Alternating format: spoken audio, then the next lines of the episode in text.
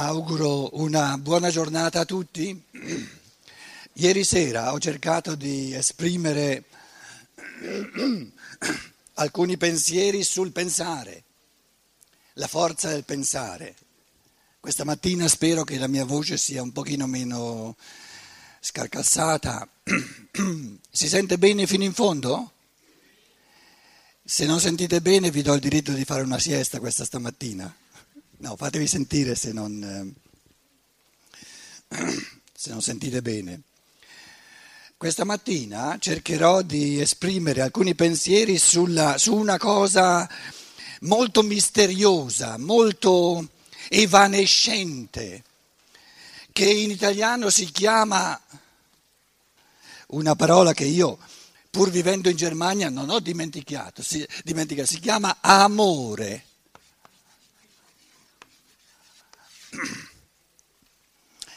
E il realista d'oggi, perché la vita eh, richiede realismo, dice amore, che cos'è? Non si mangia, non si beve, non ci si può vestire, eh, non si può cavalcare, non si può... Cos'è? E allora io cercherò questa mattina di dimostrarvi a suon di pensiero che l'amore è il tutto della vita per chi ce l'ha ed è il nulla della vita per chi non ce l'ha, per chi non lo capisce. Però vi avverto che io sull'amore non potrò far altro che dire dei pensieri, non è che posso gettarvi delle fette di, di prosciutto, quindi sentirete dei pensieri sull'amore. Ognuno ha tanto amore quanto ne capisce. Perché ognuno ha, porta in sé ciò che capisce e capisce in base al pensare. Perciò io ho premesso a questa, a questa riflessione sull'amore, che è naturalmente più difficile, perciò l'ho messa in secondo posto, però ho premesso il pensare perché anche sull'amore possiamo esprimere soltanto pensieri. Un bambino piccolo, non ancora capace di pensare, piccolo piccolo, è capace di amore? Ama? No. Ama la natura in lui. La natura è piena di amore, se vogliamo, ma non è amore umano. L'amore specificamente umano presuppone il pensare, se no lavora la natura nell'uomo. E presuppone il pensare nel senso che soltanto nel pensare l'essere umano si trova in un, in un elemento che gestisce lui. Quindi l'adulto ama, se tutto va bene, il bambino no, non ancora non è ancora capace di amore, non è che ha disamore, è prima della sfera dell'amore. Quindi nel bambino opera la natura. Per amore noi intendiamo ciò che l'essere umano gestisce a partire dalla libertà e per, e per, gest, per gestire l'amore a partire dalla libertà si presuppone il pensiero, si presuppone il pensare. Quindi il capire l'amore, farsi pensieri sull'amore è decisivo per l'amore. Ma allora due adulti che si amano. Non c'è amore se c'è, se c'è poco pensiero? Nella misura in cui c'è poco pensiero si amano poco.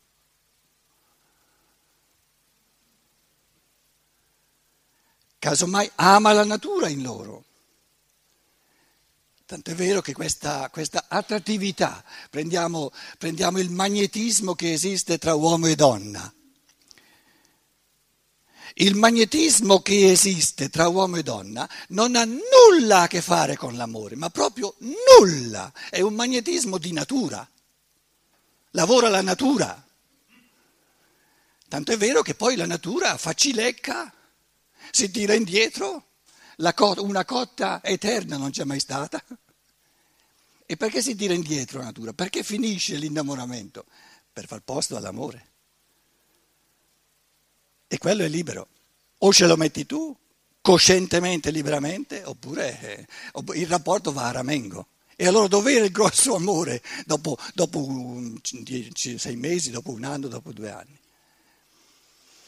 E le separazioni, è un dato di fatto, basta leggere lo Spiegel in Germania, eh, aumentano, aumentano, aumentano. Perché c'è molto amore di natura, la, la natura è intrisa di amore. La natura è tutta fatta di amore. Un organismo, se vogliamo, no? Una foglia di un albero che adesso cadono in autunno. Un organismo è amore cristallizzato, ma una, una sapienza di amore infinita cristallizzata. Perché il concetto di organismo è un amore perfetto di tutti gli organi verso tutti gli altri organi, un, un aiutarsi a vicenda assoluto, perfetto, e questo è amore. Essere gli uni per gli altri è un amore perfetto, però lo dà la natura. E la natura nel fenomeno umano si tira indietro per far posto alla libertà. E questo amore specificamente umano, che presuppone la libertà del pensare, della coscienza, non è costretto ad esserci, se no non sarebbe libero. È lasciato la libertà. Se uno se lo conquista liberamente, eh, vale, vale mille volte di più che non quello che mi dà la natura. Perché ciò che mi dà la natura è bello, ciò che mi conquisto io è dieci volte più bello, perché me lo sono conquistato io. Quindi intendiamoci bene, come prima cosa, no? Poi voi andrete all'attacco quando io ho finito eh, di parlare, se tutto va bene, no? Quindi vi permetterete di, di, di contraddire, eccetera. Però per quanto mi riguarda, la prima cosa su cui ci dobbiamo mettere d'accordo è che io per amore non intendo ciò che dà la natura. Assolutamente. Casomai per poter amare a modo specifico dell'umano si presuppone tutto ciò che la natura ci dà, ma l'amore specificamente umano è ciò che ci aggiungiamo in chiave di libertà. Senza libertà non c'è amore. E il fenomeno primigenio, per, parla, per dirla con Goethe, dell'amore è però eh, anche questo è un po' paradossale perché l'uomo è sempre una, una combutta, un, un, un, un, binomio di natura e di libertà, no? ma è l'amore della mamma col bambino appena nato, col bambino piccolo. Voi direte però la mamma è portata per natura a fare di tutto amare il bambino. E perciò sta a vedere che abbiamo sempre più mamme, una, che fa, una cosa che fa paura a tanti, sempre più mamme nelle quali l'amore naturale, sviscerato per il bambino, viene meno. Per fortuna, una gran bella cosa. Perché anche a quei livelli dove la natura finora per millenni non ha fatto mai cilecca, comincia a far cilecca, perché questo ritirarsi delle forze della natura è previsto proprio per far posto alla libertà. E adesso immaginiamo una mamma che ha un bambino piccolo, appena nato, e la natura non le dà nessuna voglia di dedicare tutte le sue forze, magari pensa a una formazione, a un, uh, un corso che lei dovrebbe fare, eccetera, ma c'è, questo bambino qui non mi, non mi, permette di fare nient'altro. Allora la natura non le dà nessuna voglia di, di amare il bambino. Supponiamo che, non è proibito, eh? Non è proibito che questa mamma, grazie a un cammino interiore, si riconquista le forze dell'amore in libertà e dice io decido liberamente di mandare a Ramengo tutto il resto e di dedicare tutte le mie forze a questo bambino, perché dipende in tutto e per tutto da me. Io vi chiedo, quali dei due amori ha un peso non soltanto morale, ma anche psicologico, di maggiore efficacia, di maggiore positività per il bambino, quello che dà la natura o quello conquistato liberamente. Voi mi direte, se non, siete, eh, se non avete perso tutti i barlumi dell'intelletto, mi direte il secondo è molto più forte, perché l'essere umano ci deve mettere, mettere una forza molto maggiore sua e, e opererà nel bambino, lo, gli, fo- gli mette forze che lo accompagnano per tutta la vita. Per tutto il resto che, che dava la natura ce l'ha anche il bambino, anche il bambino ha tutte le forze che la natura dà. Ma se la mamma ci mette un amore conquistato dalla libertà, questo bambino riceve un sovrappiù. La natura è la giusta misura.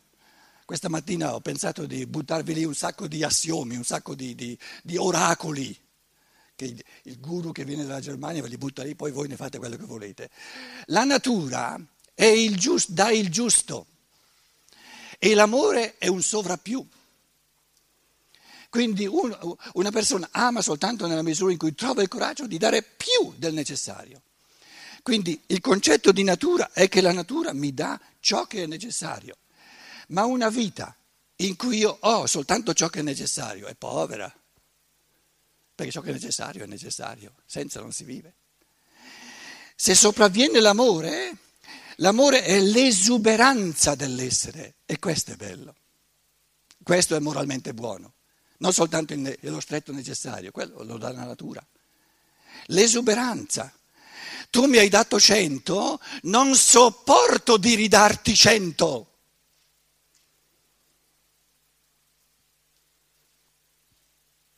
Mi sento contento se ti do almeno 150. Ecco, gli fa venire la voglia all'altro, ma non è che si fa per questo, eh, di ridare 200. Ma non è che si fa per questo, perché allora non sarebbe amore, ma gli fa venire la voglia. Quindi entriamo in un dinamismo propulsivo, in un dinamismo evolutivo, senza fine. Ed è questo che noi eh, eh, indichiamo con questa parola che è molto misteriosa e ho cercato di, di staccarla, di distinguerla da ciò che dà la natura. Cosa vuol dire amare? Cos'è l'amore? Nel mio libro Il mistero dell'amore, ehm, all'inizio, mi sono rifatto a un testo base sull'amore, che tutti voi conoscete a memoria, sapete a memoria, è il simposio di Platone, il convivio di Platone, un dialogo di Platone sull'amore. Non sto, perché siccome presuppongo che lo conoscete a memoria, no? non, non vi sto a dire, comunque la parola greca, una parola bellissima che noi abbiamo eh, banalizzato, la parola greca è di una, adesso qui ci metto, qui c'è la parola italiana, qui ci metto la parola greca, però prima che, che la scrivo alla lavagna devo avvertire qui i moralisti, non quelli di sana moralità, ma i moralisti che moraleggiano, che scrivo sulla lavagna una parola, come dire, non, non soltanto pericolosa, ma un po' discreditata. E ve lo scrivo in greco, eh, mica eros. E questi questi pensatori attorno a Socrate disquisiscono sull'eros.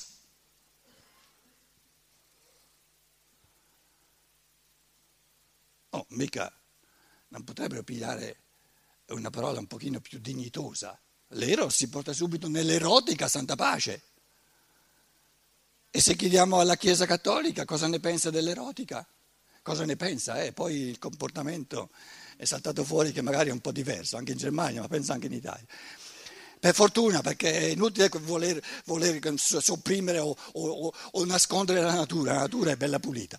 Allora, i greci, tra l'altro, dopo hanno cominciato ad avere un po' di pasticci con questa parola, perché eh, l'eros ai tempi di Socrate era l'amore a livello di tutto l'essere. Poi gli esseri umani sono diventati sempre più materialisti, questo amore è sceso sempre di più nella sfera corporea, allora hanno detto, hanno detto aspetta, aspetta, aspetta, qua, qua, qua non, non, non, tornano più i conti. Allora hanno inventato tre parole per, per lo spirito, per, per, per l'amore. Amore, amore a livello spirituale, dello spirito, a livello dell'anima e a livello del corpo. A livello del corpo quindi, quindi diciamo l'amore biologico fondamentale, importantissimo, che c'è per esempio tra uomo e donna, lo chiamano Eros. E hanno ridotto questo bellissimo Eros di Socrate al, a livello del corpo. Poi abbiamo, hanno detto, per, per la, l'amore a livello dell'anima è la simpatia reciproca non è né corporea né spirituale, è la simpatia, un'attrattività dell'anima. E hanno detto questo lo chiamiamo filia, filia. E poi l'amore spirituale, nessuno lo conosce, eh, roba di, di, di proprio... Eh, l'hanno chiamata agape. Dovrebbe essere l'amore cristiano spirituale, ma devo dirvi che pur conoscendo bene il, il, la baracca eh, mi pare di averne visto poco finora di questo amore spirituale. Invece ai tempi di Socrate c'era soltanto questa parola, eros Allora il mito greco dice Eros, un bambino, è venuto al mondo, no? Eros è stato creato. E i suoi genitori? Poros, suo padre, Penia, sua madre. Poros, la ricchezza. E Penia? Eh, le donne qui in sala mi chiederanno perché hanno messo la, ric- la, ricchezza da parte del maschio e la, e la, povertà. Penia è povertà, la penuria in italiano. Penia in greco è povertà. Quindi i due genitori di, di, dell'eros, dell'amore, dello, del, dello, dell'essere dell'amore sono la ricchezza e la povertà. Quindi, quindi il concetto greco di Eros è di una contraddizione strutturale, perché è povero o è ricco? Tutti e due. Papà, poros, ricchezza, dovizia. La mamma, penia, povertà, penuria. E lui è tutte e due, è il risultato della, della combinazione. I geni del padre, i geni della madre sono misti, la mistura è Eros. Adesso io vi chiedo, ma che concetto fenomenale hanno avuto i greci al tempo di Socrate? Poi questo, questo dialogo che voi conoscete a memoria, continuo a ripetervi, eh, sono, sono, sette elogi, sette discorsi sull'amore, uno dopo l'altro, una cosa straordinaria, proprio da imparare a memoria. Io ho fatto dei corsi anche in Italia, tra l'altro, mi ricordo, sul lago di Como, su questo, su questo dialogo di Platone, proprio prendendolo dall'inizio alla fine, anche in Germania l'ho fatto. Vale la pena, anche per i cammini di pensiero che là si possono fare. Questo amore, quindi eros, va tradotto in italiano con amore. E se noi adesso adesso in chiave di pensiero, dobbiamo esprimere pensieri qui, non, non, la colazione l'abbiamo già fatta dove c'era il caffè, dove c'era... Eh, in Italia non dico il pane perché a colazione non esiste il pane, io ho cercato il pane stamattina e dicevo ah qui si fa colazione senza pane, poi mi hanno detto quelle fettine lì dovrebbe essere il pane, quindi qui esprimiamo pensieri. Io chiedo a voi, che tipo è l'uomo intriso di eros, nel senso che è pieno di, è pieno di ricchezza e pieno di povertà.